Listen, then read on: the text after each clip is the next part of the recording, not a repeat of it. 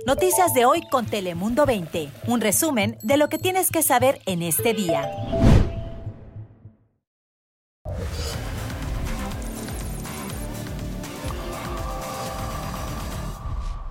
¿Qué tal? ¿Cómo estás? Bienvenidos. Aquí arranca un día más. Dale play. Ya sabes que aquí te contamos en solo unos minutos las noticias que más te interesan en California y en el mundo. Así que arrancamos sin más con las cinco noticias, como siempre, más importantes de las últimas horas. Bienvenidos.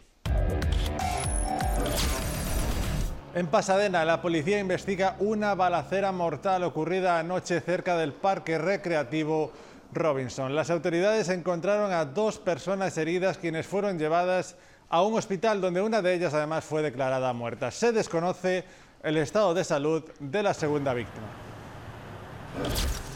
Que no tenemos la intención de, quitarle la fuente de empleo a nadie, de quitarle a nadie eh, sus permisos, sus unidades, pero pues sus acciones también pueden tener consecuencias. ¿no? Escuchaban al director del Instituto de Movilidad Sustentable de Baja California, porque en Tijuana esto es lo que se vivió tras momentos de mucha tensión, los que se vivieron en uno de los bulevares más transitados de la Ciudad de México. Un grupo de taxistas se enfrentó a policías que con equipos antimotines llegaron para levantar un bloqueo que llevaba horas y donde hubo golpes y también agresiones. De acuerdo con las autoridades, entre 10 y 12 choferes fueron detenidos Cinco agentes del orden y dos periodistas fueron heridos por los taxistas. En Los Ángeles, un médico forense identificó a la mujer que fue apuñalada mortalmente en una residencia en la ciudad del Monte el pasado domingo. Se trata de Jacqueline Pérez, de 44 años, quien recibió múltiples apuñalamientos. Las autoridades arrestaron a la hija de la víctima, identificada como Kimberly González, de unos 25 años como sospechosa del crimen. Se quedó dormido las siguientes 24 horas y se despertó y le pregunté qué le pasó. me dijo que no sabía y se puso a llorar. Y fue cuando me di cuenta que en serio no, no se acordaba de qué le había pasado.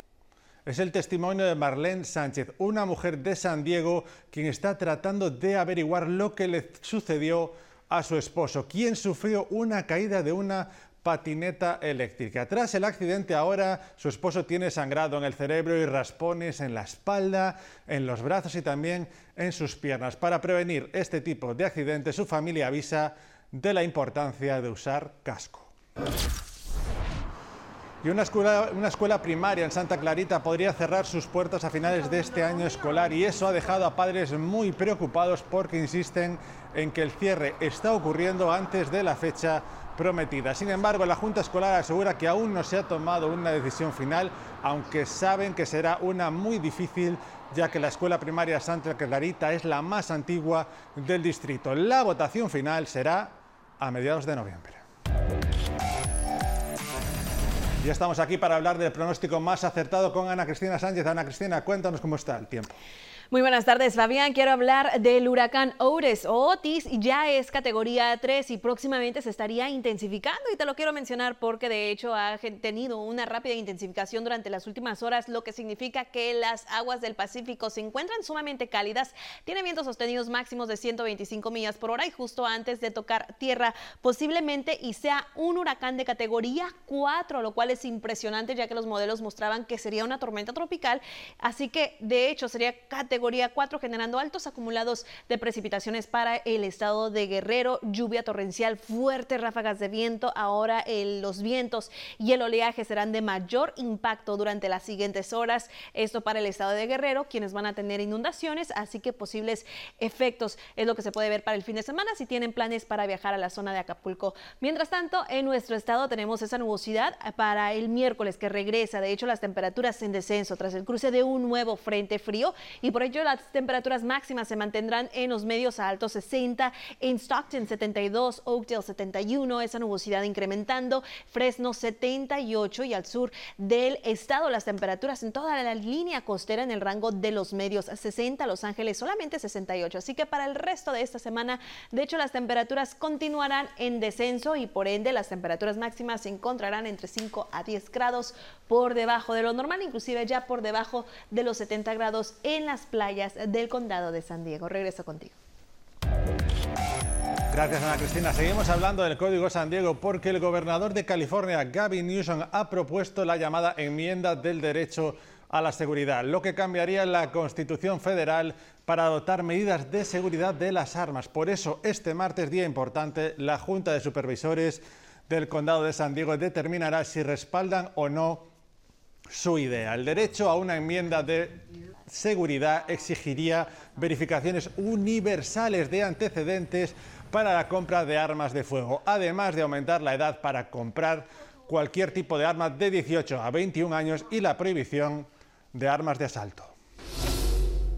Y seguimos con temas de San Diego porque hay una enorme preocupación entre los pasajeros del transporte público. Esto después de que un joven terminara hospitalizado, escuchen, tras ser atacado mientras viajaba y dormía en el trolley. Guillermo Méndez habló con pasajeros frecuentes del transporte público y nos dice lo que MTS está haciendo para mejorar la seguridad. Adelante, Guillermo.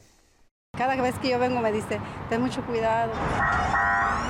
Y es que en la línea azul que Humberta utiliza, la tarde del domingo, un joven de 21 años de edad fue atacado con un arma punzocortante después de quedarse dormido mientras viajaba en el trolley, esto cerca de la estación Novo Drive en La Joya, según la policía de San Diego. Es peligroso eso, tener cuidado, cuidarse por sí misma la persona. La víctima sufrió una herida en el pecho y fue llevado a un hospital donde se desconoce su estado, mientras que oficiales no han reportado el arresto del sospechoso. No me siento tan segura de subirme sola, so no voy a salir otra vez sola, probablemente. Mientras tanto, Humberta, que utiliza el transporte público diariamente, dice que los incidentes violentos suelen suceder e incluso nos contó de uno en contra de una persona cercana a ella. Mi compañera de trabajo me comentó que iba sentada hablando por teléfono cuando de repente esta persona la atacó, la empezó a golpear a, a puño así. Le cortó la ceja, le pues, fue al hospital y le pusieron puntadas. Por lo tanto, para ella la seguridad es de sus principales preocupaciones. Que haya más seguridad dentro del trolley, más que nada. Antes del último ataque, en septiembre precisamente, MTS aprobó una medida para reforzar el personal de seguridad de la agencia, agregando 34 puestos adicionales de inspectores de cumplimiento de códigos para ayudar a patrullar el sistema de tránsito, además de desplegar a 200 agentes de seguridad privada para asistir en las labores por medio de una agencia que contrataron un aumento de seguridad que les costará a MTS más de 4 millones de dólares anualmente.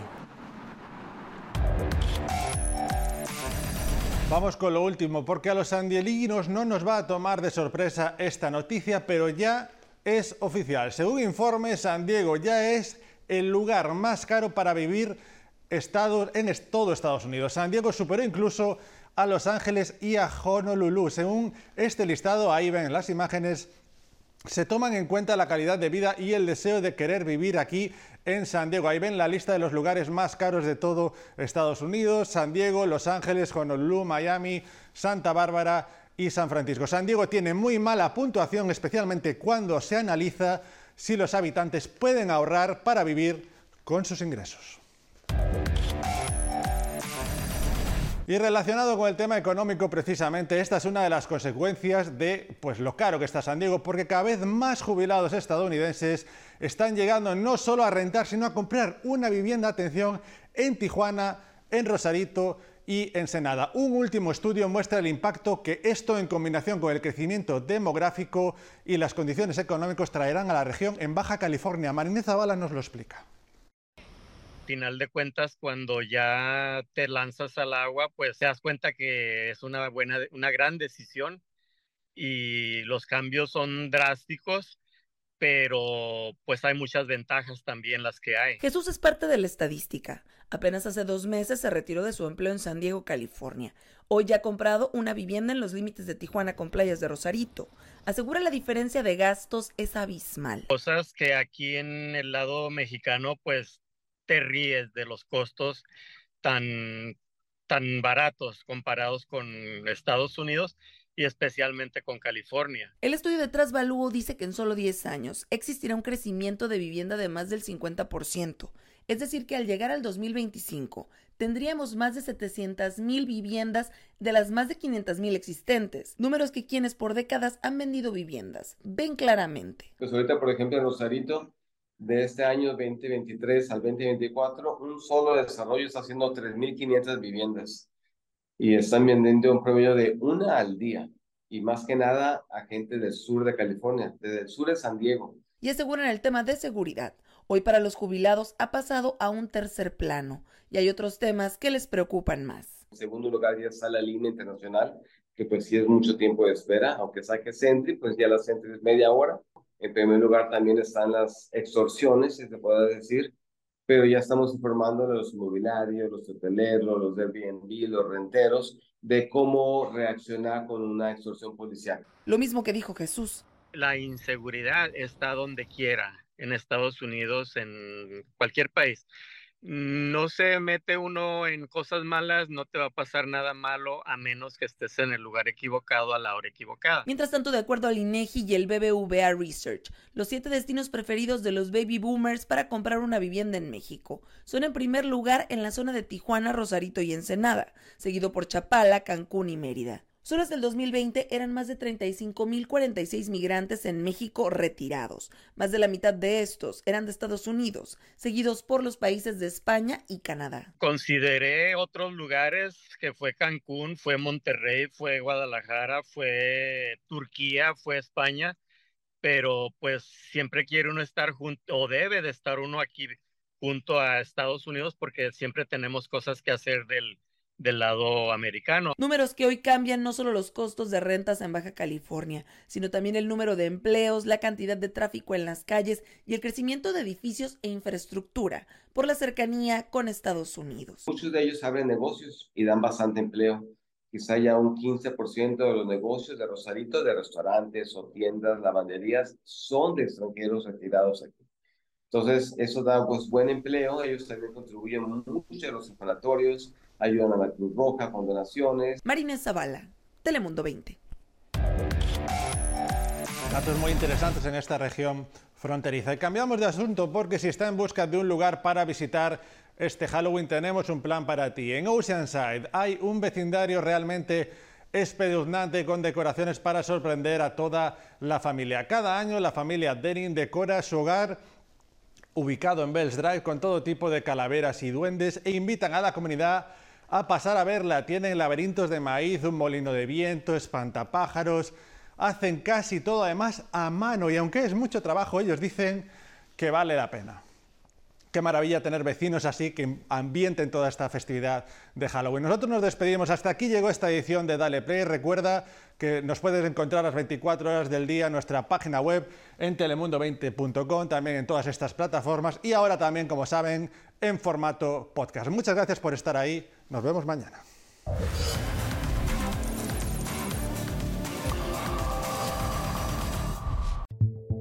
Noticias de hoy con Telemundo 20. Suscríbete para recibir alertas y actualizaciones cada día.